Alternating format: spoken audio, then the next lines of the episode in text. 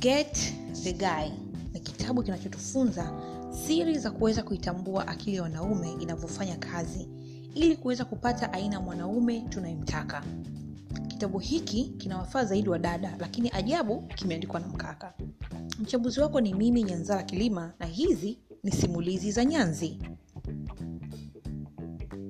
Nyanza la Kilima mimi kikawaida huwa navutiwa sana pale jamii moja inapoamua kuandika kujihusu, tofauti na jamii hiyo kuandika mambo kujihusu jamii nyingine. Kwa mfano, huwa nashangazwa sana na wanaume wanapoandika mambo kuhusu wanawake, ikiwa na maana kuhusu tabia za kike. Nadhani sisi wadada tunajifahamu zaidi kuliko ambavyo wakaka wanadhani wanatufahamu. Na ndio maana mdada anayeandika kitabu au tabia zinazohusu wadada anakuwa ameandika vyema zaidi kuliko ambavyo tabia hizo zingeandikwa na mkaka. Ningestaajabishwa sana kuona kitabu kama hiki kimeandikwa na mwanaume, yaani aandike kwa ufasaha mambo ya wanawake. Pengine ingekuwa labda akisema kuwa kwa msaada wa mtu wake wa karibu ambaye ni wa kike, pengine ingeleta maana zaidi. Kwa hakika wakaka wanachoweza ni kutuwaza tu kwenye fikra zao kuwa sisi wadada ni watu wa aina gani, lakini kamwe hawawezi kutufahamu kiundani zaidi kuliko tunavyoweza kujifahamu sisi wenyewe.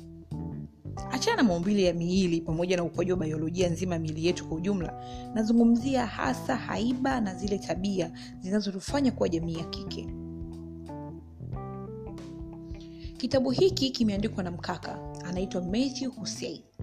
Na humo katika kitabu chake ametuelezea tabia zao wenyewe kama wakaka ili sisi wadada tusisumbue katika kutafuta mwenza. Unaweza kusema ninapenda kuchambua vitabu vya saikolojia mahusiano, si ndio eh? Yeah, ninapenda. Na sababu kubwa inayofanya nipende kuchambua vitabu vya aina hii ni kwa sababu wengi wetu tunajichukulia poa sana mpaka tunaamua bwana yeyote atakayekuja ndo huyo, wakati haitakiwi kuwa hivi. Ule usemi wa kuna samaki wengi baharini haukuwa usemi tu ili kutuchangamsha akili, hapana. Ulikuwa ni usemi ili kuundua kuwa ijapokuwa kuna samaki wengi sana baharini, lakini tunatakiwa kuzijua mbinu za kumnasa yule samaki mmoja tunayemtaka sisi, na sio kuvua samaki yote tu eti ili mradi kupata kitoweo. Ila huyu Matthew bwana na kitabu chake hiki eti kinakula 600. Na sio 600 tu bali ni 683. Yaani kwa wale wapenda hisabati kama kina mama ndege ubongo kids, unaweza kusema ukikadiria hapo basi kitabu chake utasema kina kurasa 700. Lakini kwani tunaraka kukimaliza? Hapana. Na wala hatupo kwenye mashindano kwamba mshindi wa kwanza labda apate zawadi. Mbona tunaangalia series we mpaka kama season 10 huko, na kila season moja unakuta ina episode 24. Sababu hizi kurasa 700 tu. Muhimu ni kuelewa ujumbe aliyokusudia Matthew kutupatia bila kujali ni lini utamaliza kukisoma kitabu hiki. Lakini labda nikupe mbinu ndogo tu. Kitabu hiki au kitabu chochote kile, either kiwe kina kurasa nyingi au kurasa chache, bado unaweza kujiwekea utaratibu wa kusoma hata kurasa 10 tu kwa siku. Zinatosha kuichangamsha akili yako.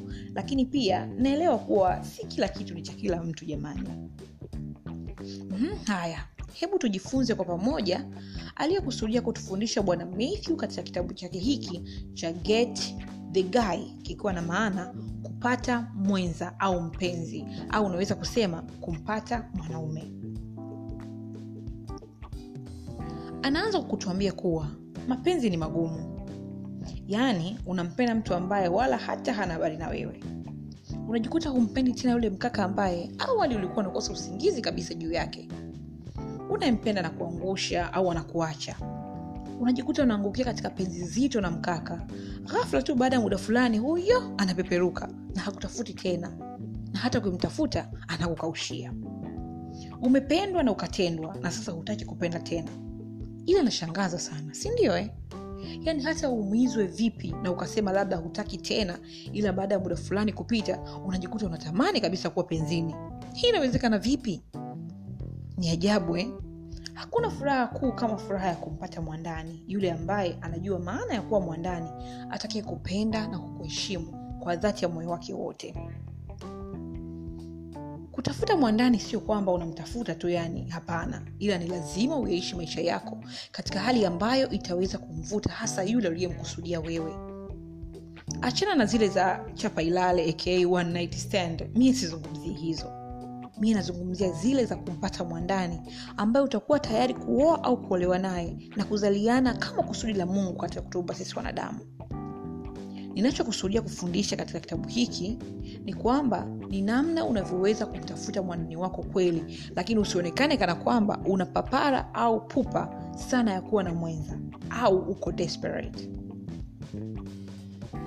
Matthew anaendelea kutuambia kuwa nilipoanza mahusiano, unaweza kusema niliingia kichwa tu, yani nilikuwa ninashangazwa sana na washikaji zangu namna ninavyoweza kuwapata wadada tena warembo haswa na wale wawatakao wao, wakati mimi nilijikuta na kuwa na yeyote tu ambaye ataonyesha at least kunitazama.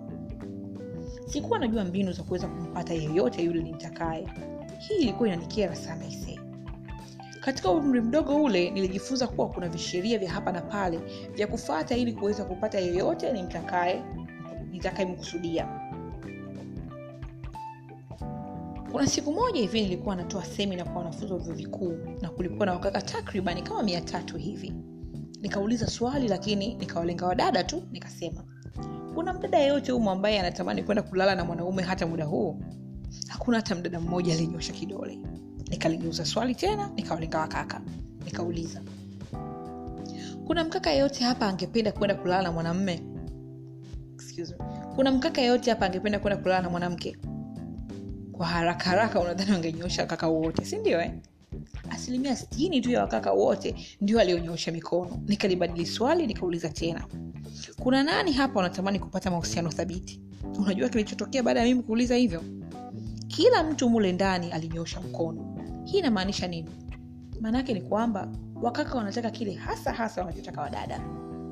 Nilitamani wanawake karibu wote wangefahamu akili za kiume, maana wanachodhani wao tu ni kwamba wanaume wanataka chapa ilale tu. Sio kweli. Wanaume wanataka pia mapenzi thabiti. Kitu cha kwanza kabisa wanawake wanachotakiwa kufahamu kuhusu wanaume ni namna akili ya wanaume inavyofanya kazi pamoja na ni nini hasa wanachotaka. Na kingine ni kwamba kuwa na namna ya maisha ambayo itamvuta yule mwanaume unayemkusudia hata kabla hujaenda kujitongozesha kwake. Kwa maana si aiba ya kike mara nyingi kuwa wa kwanza kumfuata mkaka. Matthew anaendelea kutuambia kuwa, labda nikuulize swali moja la kizushi. Ndani ya wiki moja unakutana na wakaka wangapi? Sipo huko kwenye maana mbaya. Maana yangu ni kwamba katika hizi shughuli zetu za kijamii unakutana na wanaume wangapi yani? Kuanzia pahala unapoenda kuchukua usafiri wako kwenda mihangaikoni mpaka katika sehemu za kupumzika pamoja na sehemu za kuburudika, unakutana na wanaume wangapi? Kama jibu lako ni hakuna au labda mmoja, nikuulize swali lingine. Unadhani itachukua muda gani mpaka kukutana na yule unayemfikiria au kumdhania akilini mwako?